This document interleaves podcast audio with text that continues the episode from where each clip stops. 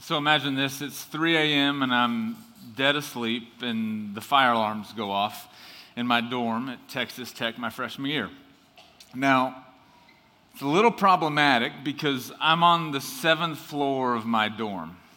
And so I'm laying there kind of with this existential wrestling that's happening, trying to decide is this a real fire alarm?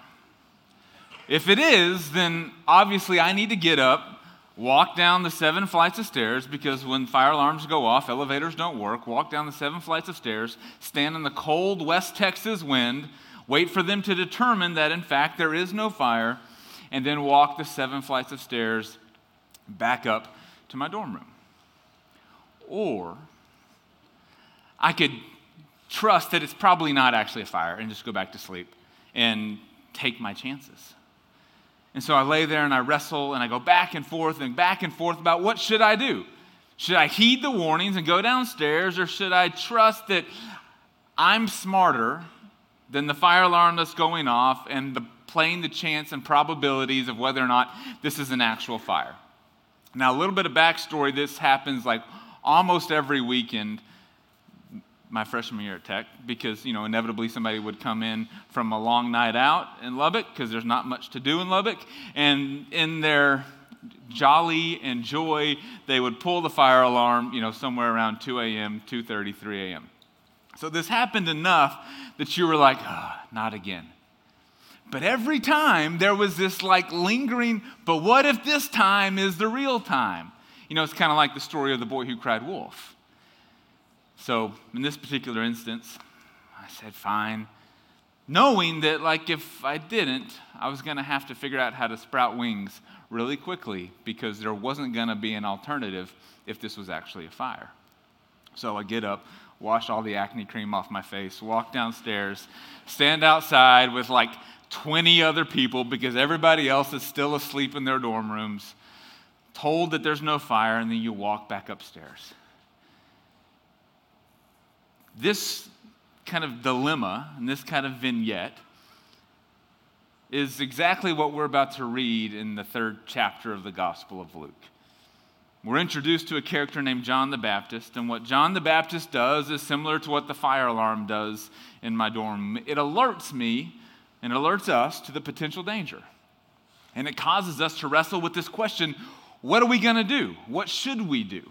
Should we stay in the comfort of how we're currently living? Or should we recognize that to continue to do so puts ourselves at risk and potentially at the risk of a fire? And do we make preparations and get up and do something different? So let's jump into the story. If you have your scripture journals or if you grabbed one as you walked in, pull them out. How many of you brought yours back from last Sunday? Hold them up. Yeah, look at that. That's good. How many of you are like, oh, they're giving out a second scripture journal? yeah, I thought there might be some of you. That's all right. We want to make sure that you can follow along. Okay, we're going to be, if you're in your scripture journal, page 24. If you're in a different Bible, uh, we are in Luke chapter 3.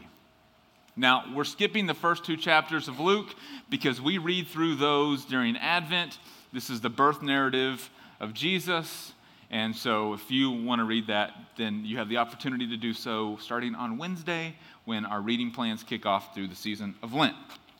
So, here we go through Luke chapter 3.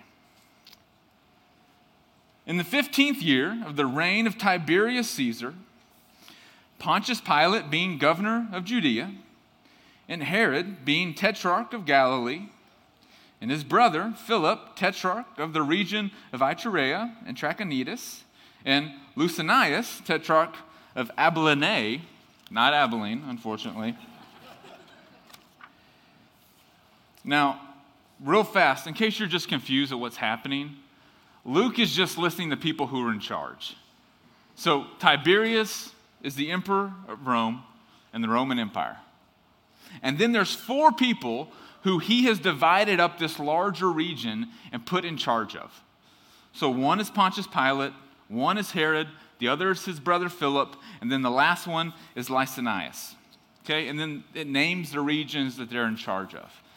That's all he's doing. He's kind of creating a socio historical context for us to understand the story that's about to launch. Verse 2, he continues on. During the high priesthood of Annas and Caiaphas, and then here we go, the word of God came to John, the son of Zechariah, in the wilderness. Now, if you were raised in the Jewish faith, or if you've been around church long enough and you heard this phrase, the word of God came to, you would immediately kind of recall the stories of all of the prophets of Israel who God sent his message to, who would then go and deliver that message to God's people. Now, this is exactly what Luke is saying is happening with John the Baptist. What's of note, though, is God hasn't sent word to any prophet in over 400 years. There's this kind of dark period of silence where God doesn't share any messages with any prophets to deliver to his people. And then after 400 years, what we see happen is the word of God comes to John, and John's out in the wilderness. And so, this is what John would do, just like all the other prophets did before.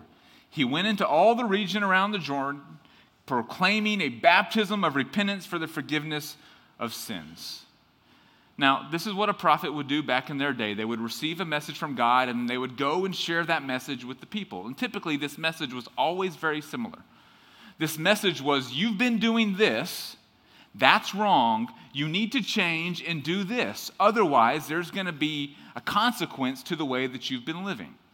Now, we see lots of these around periods where foreign empires would take over Jerusalem and put the Israel people into captivity and slavery. And so there was lots of conversation around the reason this happened or the reason this is about to happen is because of the way that you're living. You need to change, do something different, heed the alarms that are going off. You can't just stay in the comfort of your bed, in the comfort of your life engaged in the way that you've currently been living. So John picks up in this same theme. And so it says he goes into all the region, he's sharing this message, and he's proclaiming a baptism of repentance for the forgiveness of sins. Now, we got to do a little uh, defining of terms here before we go much further, because some of you have grown up in a church that used language like this regularly and frequently. And so we may not all be working with the same definitions of the same vocabulary words. So I want to kind of walk through a couple things so that we're all on the same page as we continue through the story. Now, the first thing that we have to understand uh, baptism is not something new that John is doing here. Baptism existed in the Jewish faith. And typically, the way that it would be done is they would have large pools of water called mikvahs that people would enter into, fully submerge themselves, and then come out cleaned and renewed of all of their ritual impurities. It was kind of this process that they went through so that they could enter into the temple and engage in worship of God. So there might be certain circumstances. You might have had to have touched a certain animal that was unclean. You might have engaged in touching money that was unclean. There might have been something that you participated in or were exposed to that made you ritually and ceremonially unclean. And to eliminate that barrier between you and your ability to be in a relationship with God, you would have to kind of go through this bath, be cleaned, and then you come out the other side. So you see this as like this kind of theme that feels kind of similar to the way that we talk about baptism today.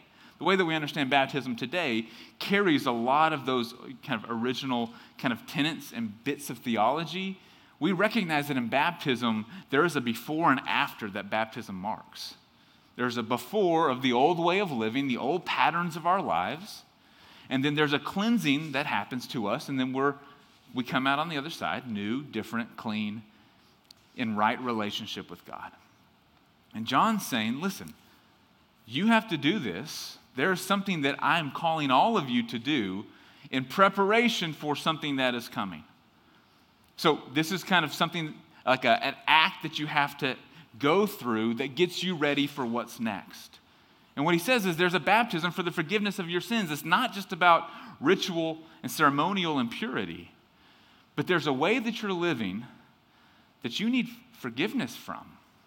And this idea of forgiveness, back in this context, was not in the same way that we kind of forgive each other, like, hey, I'm sorry I did that. Hey, don't worry about it, I forgive you. It was, a, it was a way of putting it to the side. It no longer stood in between you and God. And so, what John is saying here is listen, there's a baptism that we all have to go through so that we can enter into right relationship with God. Now, the baptism isn't the thing that puts you in right standing with God, it's what the baptism signifies that puts you in right standing with God. And this is why he calls it a baptism of repentance for the forgiveness of sins. Now, this word sin, something that we have to unpack as well. Most of us carry around a definition of sin that sounds something like uh, don't make mistakes, don't break God's laws, don't do bad things, right? And so typically Christianity gets characterized as a religion that focuses on this whole list of things that you shouldn't do.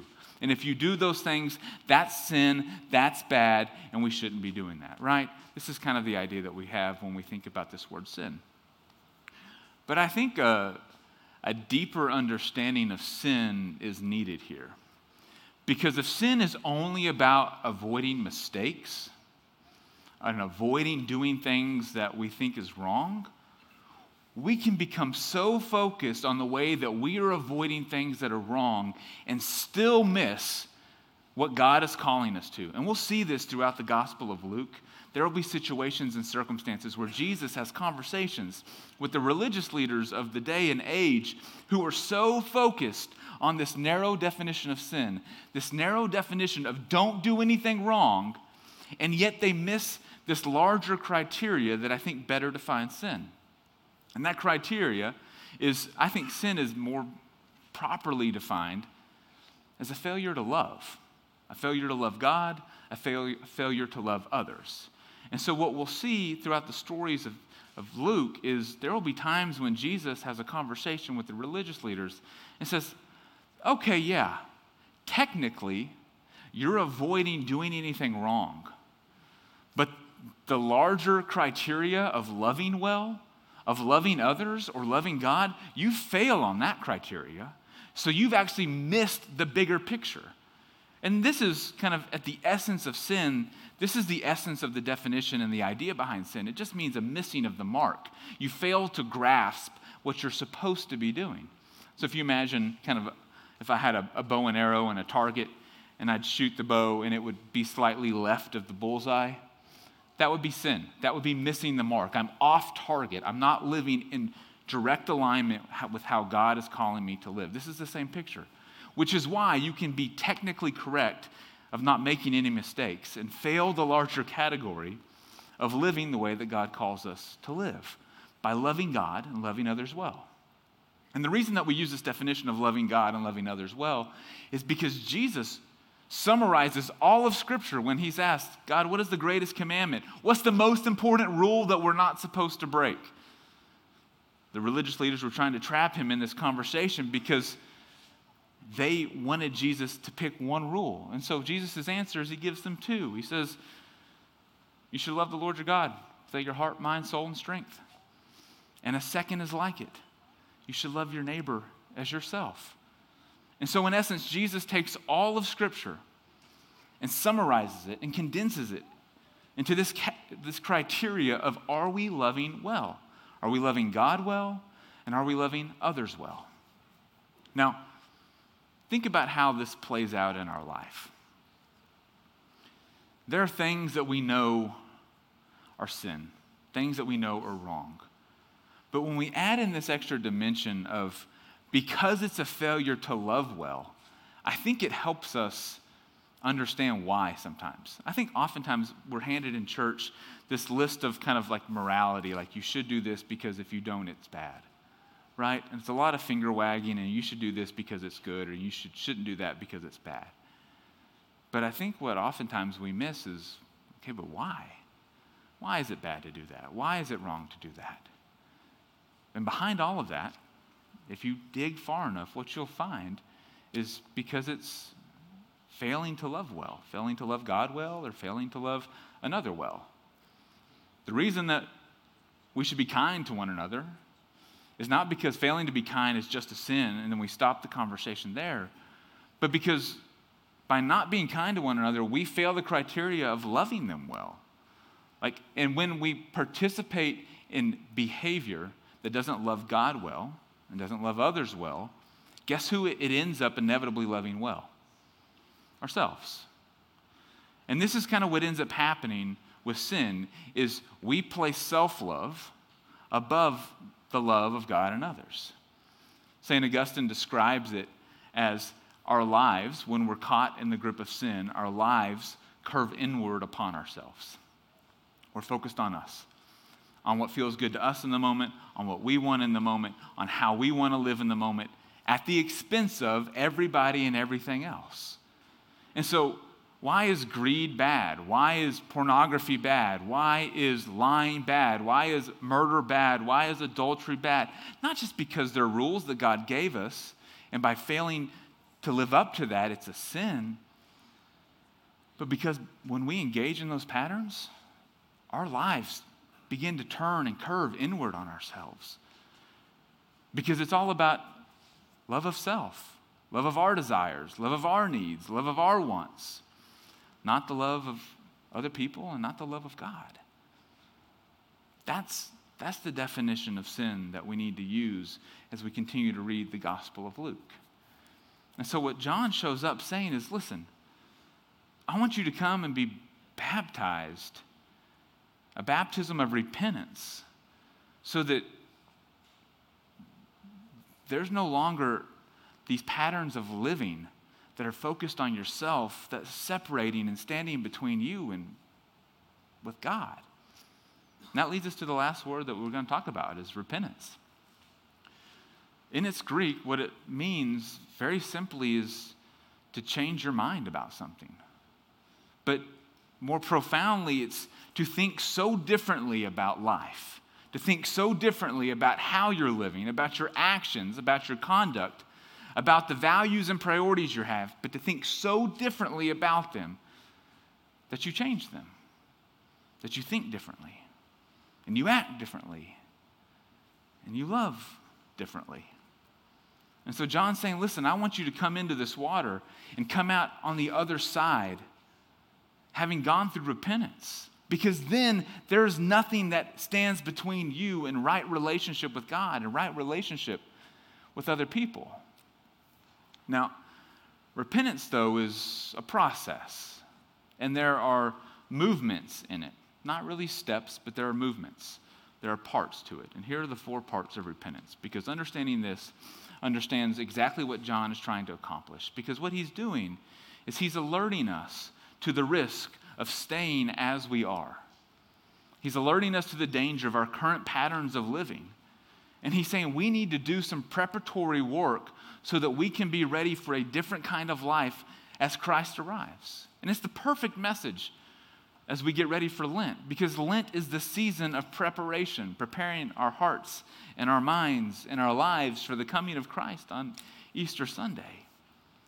And this is what John is trying to get us to understand is we need to begin to prepare our hearts and recognize the way that we're living and the way that that's misaligned to the way that God is calling us to live.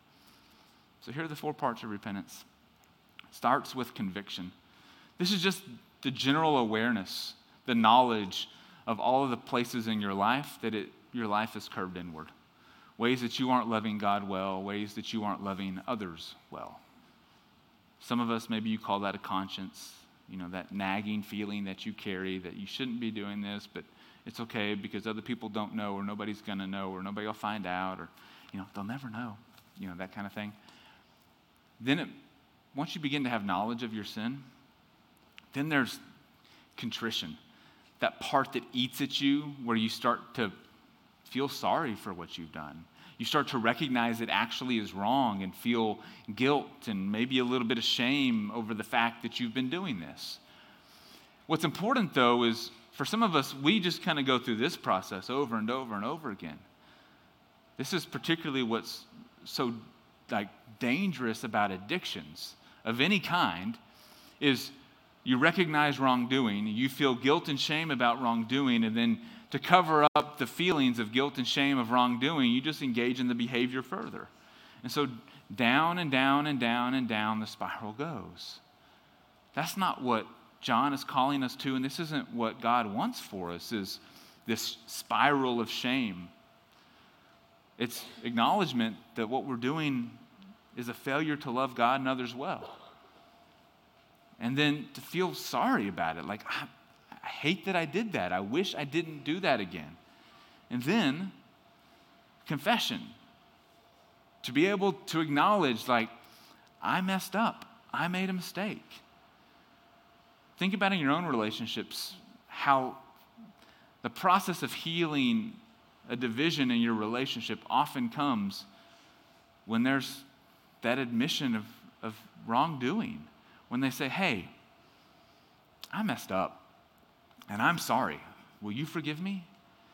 The relationship can move forward, but so often we have these divides in our relationships because this process doesn't happen. There's no acknowledgement, there's no sorrow, there's no like like contrition on the part of the other person, and they don't admit it and acknowledge that they were at fault. And so it's conviction that moves to contrition, that moves to confession.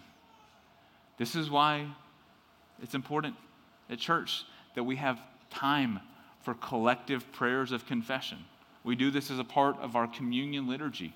When we come together as a body of people to take the life of Jesus, we recognize that to put everybody back into right relationship, we've got to admit all of the ways that we haven't acted in accordance to that. And we have to acknowledge that. We have to express our sorrow and guilt over that. And then we have to say it out loud. We have to confess our sins to God and to one another. And where that moves us to next is change. Now, pay attention though, because change here is not about an avoidance of sin, although it includes that. But if, if change just leads you to the avoidance of sin, you stay in the same place that the religious leaders stayed in at that time period. They're just trying to make sure that they don't do anything wrong. But they're missing the important part of loving well. And so, change in this process of repentance leads us to acting out in love, loving God and loving others. Okay. That's a lot for the first three verses, I know. Kind of heavy on Super Bowl Sunday. You were like, man, maybe we'll talk about football and touchdowns and things like that. But I think it's important for us to understand because these are some of the places that it's easy to shy away from. It would have been a whole lot easier to read about Jesus' baptism on this Sunday and talk about how he is God's beloved son. But I don't, I think that's doing us a disservice. We have to talk about the ways that when we're living in ways that aren't aligned with what God has for us, we have to engage in a process to remedy that and to rectify that. And to, so to properly prepare ourselves to live into the life that Jesus brings, to live into heaven here on earth, there has to be a process of repentance.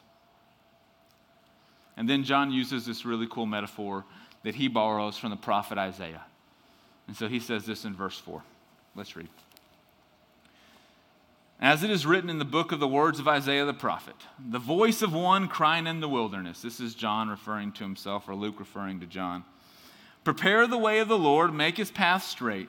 Every valley shall be filled, and every mountain and hill shall be made low, and the crooked shall become straight, and the rough places shall become level ways. And all flesh shall see the salvation of God. This is what John is trying to do. Now, this is a kind of a common metaphor that was used at the time because anytime a king would be arriving in a new city, they would send somebody ahead to let the town know that the king was coming. And the job of the people, a part of kind of the advance team of the king, would, after the messenger had gone ahead to let the town know that the king is coming, they would make sure that the road was ready so that the king could get there easily and smoothly. And what Luke is saying that John is doing is the same thing for Jesus. The king is coming. He's letting us know when there's some preparation that has to be done. Now, the preparation isn't done on the ground to make sure the roads line up and there's no potholes and anything like that. But the preparation is done in the human heart and in our lives. Straight paths, valleys filled, mountain and hills made low, crooked become straight, rough places become level. Think about the topography of our hearts. There are some places where we have mountains of pride and arrogance where we don't need God to speak into. It's like, God, no, you can handle these things, and, you know, I've got a sick loved one, and I could use your help here, but all this other stuff, God, I've got this. That has to be made low. The low places where we're stuck in that shame spiral over patterns of behavior that we can't seem to find our way out, that has to be lifted up. All of the ways that our life isn't, is misaligned, is caught in sin, we've missed the mark of how God has called us to love others and God well, that has to be straightened out. Because that prepares our hearts for Jesus. He goes on, verse 7. He said, Therefore, to the crowds that came out to be baptized by him, You children of snakes, is what he says, you brood of vipers, who warned you to flee from the wrath to come? Bear fruits in keeping with repentance. And do not begin to say to yourselves, We have Abraham as our father. For I tell you, God is able from these stones to raise up children for Abraham. Even now the axe is laid to the root of the trees. Every tree, therefore, that does not bear good fruit is cut down and thrown into the fire. It's a really uplifting set of scripture this morning for you. If this is your first time, welcome. We're glad that you're here today. Let me tell you very quickly what John's trying to do with this. Because he is addressing kind of the, the cultural ethos of religious people in his day and age. And then I'll kind of show you what it looks like for ours. What John is saying is repentance is a process that leads to change, just like we saw the parts of, of repentance. It leads to a different way of living. And so John says, listen, you have to bear fruits in keeping with repentance. Your life has to look different. Otherwise, that's not actually repentance. You're not actually in good relationship with God if your life is not lived aimed towards what God is calling you to live towards. Because the cultural ethos of that day and age was well, we're descendants of Abraham. There's nothing else for us to do. All the work has been done for us just by virtue of our birth and ancestry, we're always going to be in right relationship with God. We're good. We don't have to live differently because we're descendants of Abraham. And what John says, he's like, listen, that doesn't mean anything. If God wants more descendants of Abraham, he can turn a bunch of stones into the descendants and children of Abraham. What matters is are you producing fruit in your life? Are you living evidence of change and of this repentance that he's calling us to? I think the modern day equivalent for us, for most of us, is those of us who say, Well, I believe in Jesus. I believe. I believe in Jesus. And for us, we think that's enough. Just the profession of faith, the intellectual assent that we believe that Jesus is the Son of God. For a lot of us, we just we park the car there. And we think that's enough. And what John would say to us, just like as what he said to the religious people of the day and age, is if it doesn't manifest in your life, then it's not real. If there's not fruit that is evidence of the change in living, then you've got to re examine what you've been doing.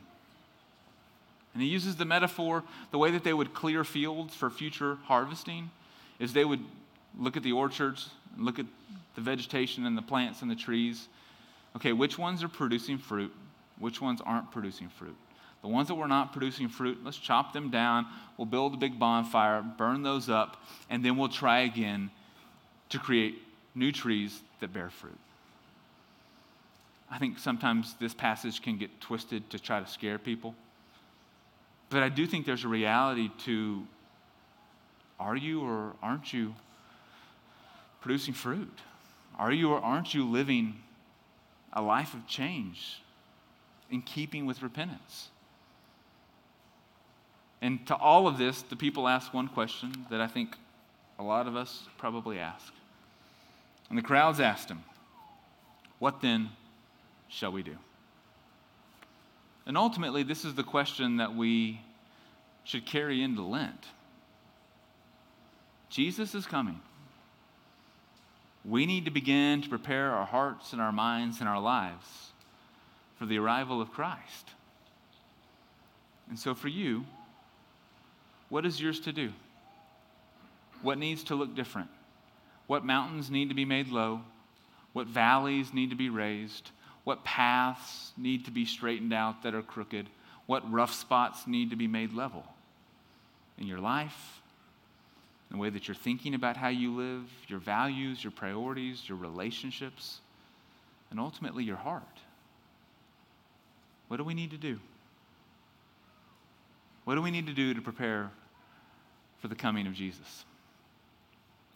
I'm going to end with this quote from Barbara Brown Taylor. She has written this terrific book on sin. You know, if you're in for some light reading after this morning, this is what she says. She says, When we see how we have turned away from God, then and only then do we have what we need to begin turning back. Sin is our only hope, the fire alarm that wakes us up to the possibility of true repentance. Friends, this morning we have a chance to start that process, to start that process of repentance, to begin to start to mentally identify all the places in our life that need to look different, where we've missed a mark, where we've fallen short, where we have not loved God and others well. To acknowledge our sorrow and guilt around those things. And then ultimately to confess together so that we can go from this place living different, bearing fruit that keeps with repentance. And so instead of praying for you this morning and praying for us to close in prayer, I'm going to invite us all to participate in the prayer of confession. This is the same words that we use during communion, but I invite you to join with me as we confess our sins to God and to one another. Merciful God, we confess that we have not loved you with our whole heart. We have failed to be an obedient church. We have not done your will. We have broken your law we have rebelled against your love. We have not loved our neighbors, and we have not heard the cry of the needy. Forgive us, we pray. Free us for joyful obedience through Jesus Christ our Lord. Amen. Now, friends, hear the good news. God's love for us transcends even our wrongdoing. And so, in the name of Jesus Christ, you are forgiven. In the name of Jesus Christ, you are forgiven. Amen.